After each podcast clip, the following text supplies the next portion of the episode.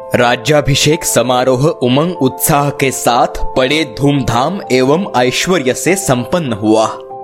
हज़ारों मेहमान और प्रजाजन तृप्त मन से ओतप्रोत अपने घर लौटे। रायगढ़ से भीड़भाड़ कम हो रही थी। राज्याभिषेक की भागदौड़ में भी महाराज का ध्यान आई साहेब की ओर लगा रहा। रायगढ़ की ठंडी हवा आई साहेब के लिए रास न आई। उनकी प्रकृति कमज़ोर होती नज़र आ रही थी। इसी को लक्ष्य कर महाराज ने उनके लिए गढ़ के तल पर पाचड़ के पास वाड़ा बनवाया था। सिर्फ़ राज्याभिषेक हेतु उन्हें रायगढ़ पर लाया गया था। अपने क्षीण हुए आँखों से आई साहेब ने शिवबा को विष्णु रूप प्राप्त होता देखा। एक माँ के लिए इससे सुखद अनुभूति क्या हो सकती थी? राज्याभिषेक समारोह के उपरांत उन्हें फिर से पाचड़ के महल में लाया गया। रायगढ़ से निकलते समय मानोगढ़ का महाद्वार उन्हें आर्त स्वर में पूछ रहा था। आई साहेब, अब फिर से आपके दर्शन कब होंगे? रायगढ़ से पाचड़ आते ही आई साहेब ने बिस्तर पकड़ लिया। महाराज का मन कातर हो उठा। उनकी आई साहेब, जन्मदात्री। स्वराज्य जननी आखिरी साँसें भर रही थी। 14 जून 1674 ईस्वी में आई साहेब ने अंतिम सांस ली।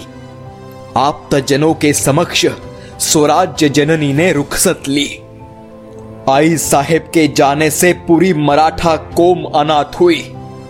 स्वराज्य के सपने को शिवबा और साथियों के मन में बोने वाली स्वराज्य हेतु समय समय पर स्फूर्ति देने वाली माता अब चल बसी आई साहेब का दहन हुआ।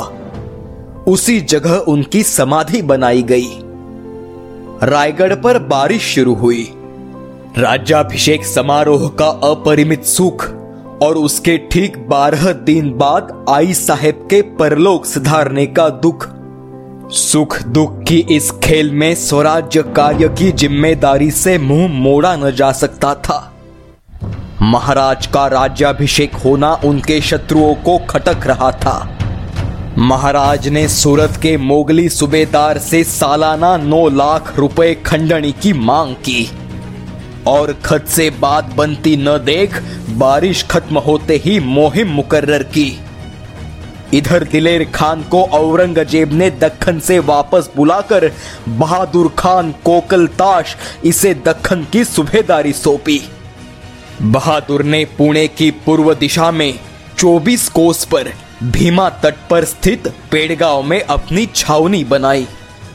पेड़गांव के किले को मज़बूत कर उसका नामकरण किया बहादुरगढ़। महाराज ने 9000 की फौज भेजी।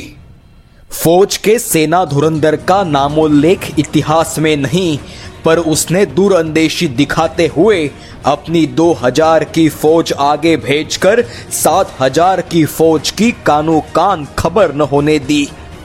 बहादुर खान ने मराठों की फौज आते देख मैदान मारने हेतु अपनी पूरी फौज लगा दी। 2000 की मराठों की फौज मोगलों को काफ़ी दूर तक ले गई देखते हुए 7000 मराठों की फौज ने पेड़गांव पर हमला बोल दिया। छावनी से करीबन एक करोड़ रुपए उनके हाथ लगे। इसके अलावा बहादुर खान ने औरंगज़ेब को नज़र करने हेतु जमा किए अव्वल दर्जे के 200 नामचिन घोड़े भी हथियाए। सारी संपत्ति लेकर खान की छावनी जलाकर मराठे वापस भी लौटे। वहाँ 2000 मराठों को सबक सिखाने पीछा करते हुए थक चुका खान और उसकी सेना पेड़गा वापस लौटे तो शमशान सा नज़ारा देखकर हैरत में पड़ गए। न तो मराठे हाथ लगे और संपत्ति से भी हाथ धोना पड़ा। अश्विन का मास उजड़ते ही महाराज ने निश्चलपुरी गोसावी के हाथों तांत्रिक पद्धति से अपना राज्याभिषेक करवाया। निश्चलपुरी, गागा भट्ट के हाथों हुए राज्याभिषेक से नाराज़ हुए थे। अक्टूबर की आखिर में छत्रपति खुद खानदेश मुहिम पर निकले। छत्रपति और उनकी सेना का ज़िक्र होते ही मोगल सरदारों के होश उड़ गए। मराठा फौज ने कुतुबुद्दीन खान की फौज को धूल चटाते हुए धरणगांव जीत लिया। अंग्रेज़ों का गोदाम लूटा। कुतुबुद्दीन खान की हार देखते हुए मारे खौफ के किसी मुगल सरदार ने सामने आने का दुस्साहस न किया। महाराज सीधे बुरहानपुर तक जाकर फिर रायगढ़ पर लौटे। महाराज को सभी ओर से जीत हासिल हो रही थी, पर जंजीरा का सिद्धि इस बात को नहीं मान रहा था। महाराज ने जंजीरा के सामने राजापुरी खाड़ी के मुँह पर बसा खासा बेट अपने आरमार की मदद से जीत लिया और वहाँ पद्मदुर्ग किले का निर्माण शुरू किया। पद्मदुर्ग के रक्षणार्थ स्वराज्य का सागराध्यक्ष दरिया सारंग और दौलत खान इनको हुक्म दिया। इस किले का किलेदार बनाया गया सुभान जी मोहिते को। अब महाराज ने फोंडा कोल्हापुर और कारवार, यह आदिल शाही मुल्क को जीतने की ठान ली। परंतु उसी समय कल्याण भिवंडी मोगलों ने जला दिया। और उसी समय दक्खन का सूबेदार बहादुर खान बड़ा हमला करने की फिराक में दिखा। महाराज ने यहाँ राजनीति का पैंतरा चला। उन्होंने बहादुर खान के सामने सुलह की पेशकश की। महाराज से मिले संदेश से खान तो वारा न्यारा हुआ। मराठों से लड़कर दोबारा अपना अंजाम वह नहीं अजमाना चाहता था। लेकिन इस सुवास के लिए बादशाह की रजामंदी आवश्यक थी और इसमें कम से कम तीन महीने लगते।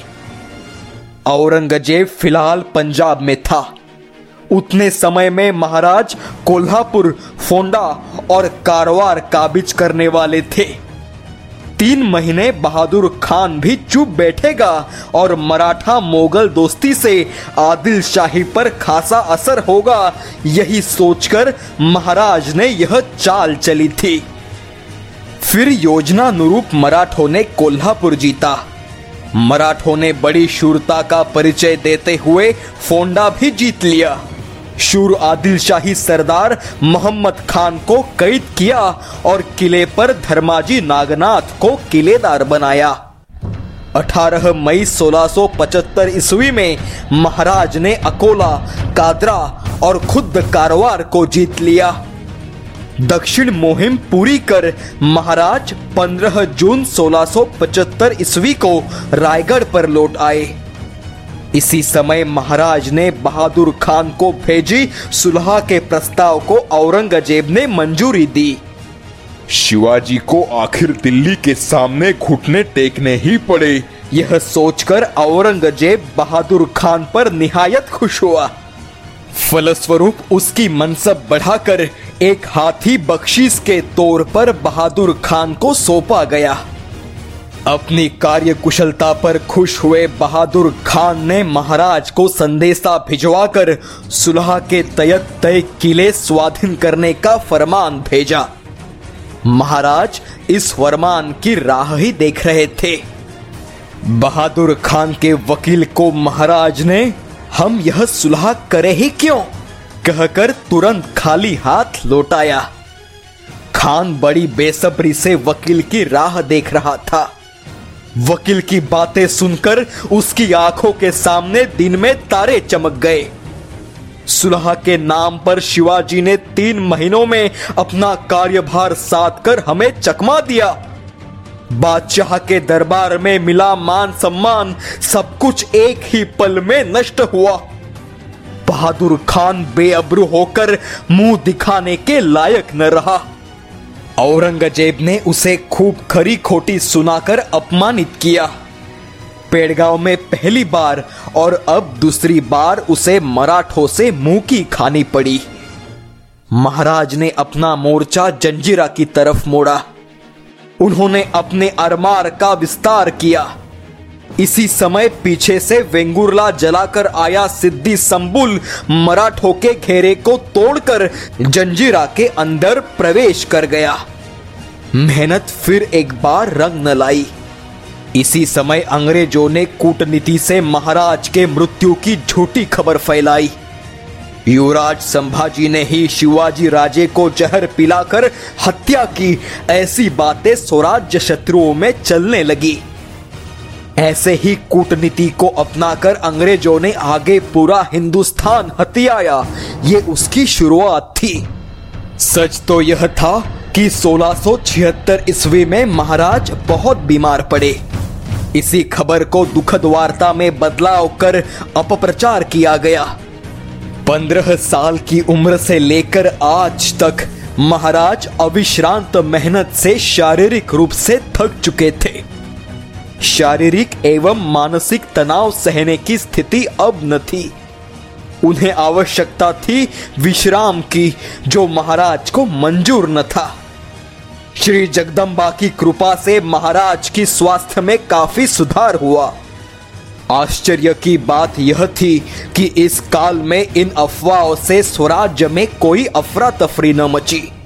राजकाज सुचारू ढंग से चलता रहा। महाराज के ठीक होने की खबर पाकर स्वराज्य शत्रुओं को काफ़ी मलाल हुआ होगा। इधर विजापुर दरबार में अंतर्गत कलह की शुरुआत हुई। बहलोल खान पठान ने वज़ीर खवास खान को कैद कर उसे मार डाला। आदिल शाही की अव्यवस्था तथा अंतर्गत कलह मराठा राज्य की नींव और मज़बूत कर गई। मराठों के द्वारा हो रहे अपमान से दिल्ली में बैठा औरंगज़ेब बौखला गया। बहादुर खान को नाकाबिल समझ उसे वापस बुलाया। अब औरंगज़ेब एक ऐसे सिपह सालार की खोज में था जो शिवा को मात दे, बर्बाद कर सके। उसके दिमाग में एक नाम चमक उठा, जो मानो प्रतिशिवाजी था। शिवा के नाकों में दम करने की काबिलियत रखता था। और वह सिपह सालार था मोहम्मद कुली खान। कुछ याद आया?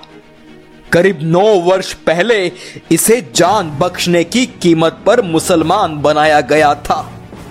फिर उसे काबुल कंदाहार की पर्वतों में भेजा गया। याद आया? वह था महाराज का एक जमाने का सरसेनापति, अर्थात नेतोजी पालकर, जो मोहम्मद कुली खान बनकर औरंगज़ेब की चुंगुल में फंस गया था।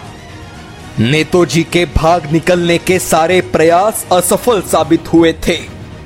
नौ साल के बाद हमें कोई कबूल न करेगा सोचकर उसने महाराष्ट्र आने के सपने देखना भी छोड़ दिया था। आज अचानक दखन पर हमले की ज़िम्मेदारी उसी पर सौंपी जा रही थी। उसके मन विचारों का क्या तांडव मचा होगा, इसकी कल्पना भी नहीं की जा सकती। क्या अब दक्खन जाकर शिवाजी महाराज से दो हाथ करने पड़ेंगे? इन विचारों की उथल पुथल से वह त्रस्त हुआ होगा। औरंगज़ेब ने दिलेर खान को उसके साथ रवाना किया। इस बार दिलेर खान मुख्य सूबेदार और नेतोजी माने कुली खान उसका नायब था। मुगल फौज निकल पड़ी। नौ साल बाद नेतोजी वल्द कुली खान दखन के रास्ते जा रहा था।